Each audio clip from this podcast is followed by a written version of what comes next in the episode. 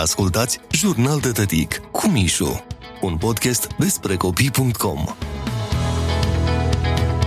Hai să discutăm, prieteni, despre acei părinți care țin cu dinții să aleagă joburi pentru copiilor. Ce degete lungi și subțire are, sigur se face pianist sau uite-l cum doarme, zici că se roagă, ăsta se face popă. Vi se par cunoscute, prieteni? Sunt replici folosite în general de bunici, dar și de părinți. Se cam moștenesc treburile astea.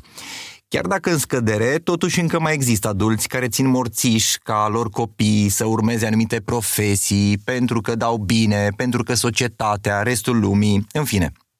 Haideți să începem cu un prim job, o primă slujbă, doctorul perfect. De curând am întâlnit la spațiul de joacă din cartier un astfel de tătic.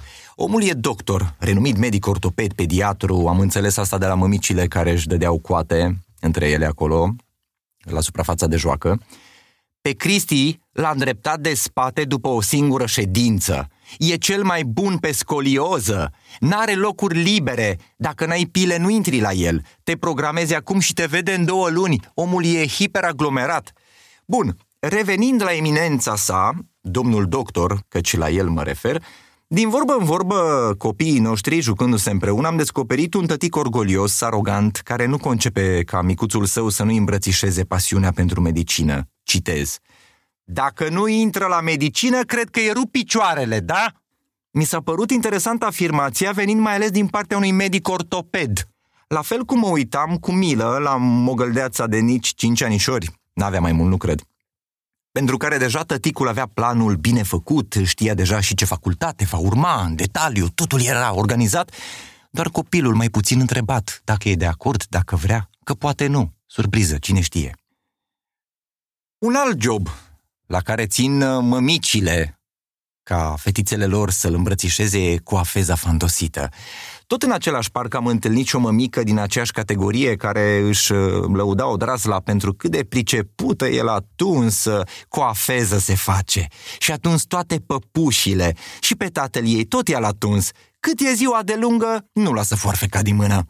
Am stat o clipă, eu fiind bărbat, superficial, lipsit de atenție, distributivă, știți voi, femeile, cum suntem noi bărbații, și m-am gândit cât de safe trebuie să fie pentru o fetiță de patru ani să alerge prin casă cu foarfeca în mână, amenințând tot ce se încale cu tunsul?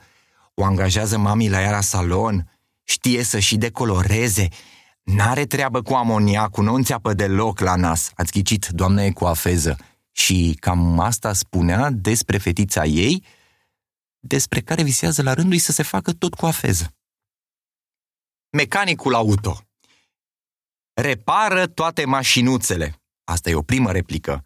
Când mergem la mamaie la țară, mai conduce și el Dacia lui tataie. A doua replică. Știe toate mărcile. A treia replică. Sunt uh, vorbele unui tătic fan declarat mașini motoare. Apreciază din ochi orice automobil care trece pe lângă el și bagă de vină la orice. Nu concepe ca fiul lui să nu-i pășească pe urme și să nu ajungă cu el în servis unde să lucreze cot la cot. Mai există, poate nu-i chiar atât un job cât o pasiune, sportul, fotbalul în general, tăticul fotbalist. Ei, genul ăsta de om nu iese din casă fără minge, și încurajează cu foc de pe margine micuțul să dribleze tot ce iese în cale și strigă la el atunci când se întâmplă să fie prăbușit la pământ. Sus, sus, sus, ridică-te, băi! Hai că n-ai nimic, da? Nu că nu concepe să nu se facă fotbalist, dar nici măcar nu e de acord să joace pe alt post. Dacă tatăl e atacant și copilul trebuie să fie acolo în fața porții unde să dea gol după gol ține cu FCSB, își ia odraz la pe stadioane, chiar dacă micuțul stă pe telefon și se uită la eroi în pijamale, fără să fie interesat de fotbal, asta în timp ce el își reglează conturile cu ultra și de la Dinamo. Vede în el un viitor campion și își imaginează cum o să facă bagajele și o să-l ducă la avionul care o să-i pecetulească transferul fiului la Barcelona și o să fim faimoși, o să umplem stadioane.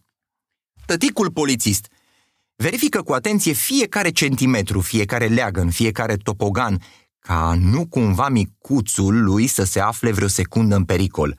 Se uită bănuitor la copiii din jur pe care scanează din ochi, ca nu care cumva să pună mâna pe vreo mașinuță pe care să uite să o înapoieze.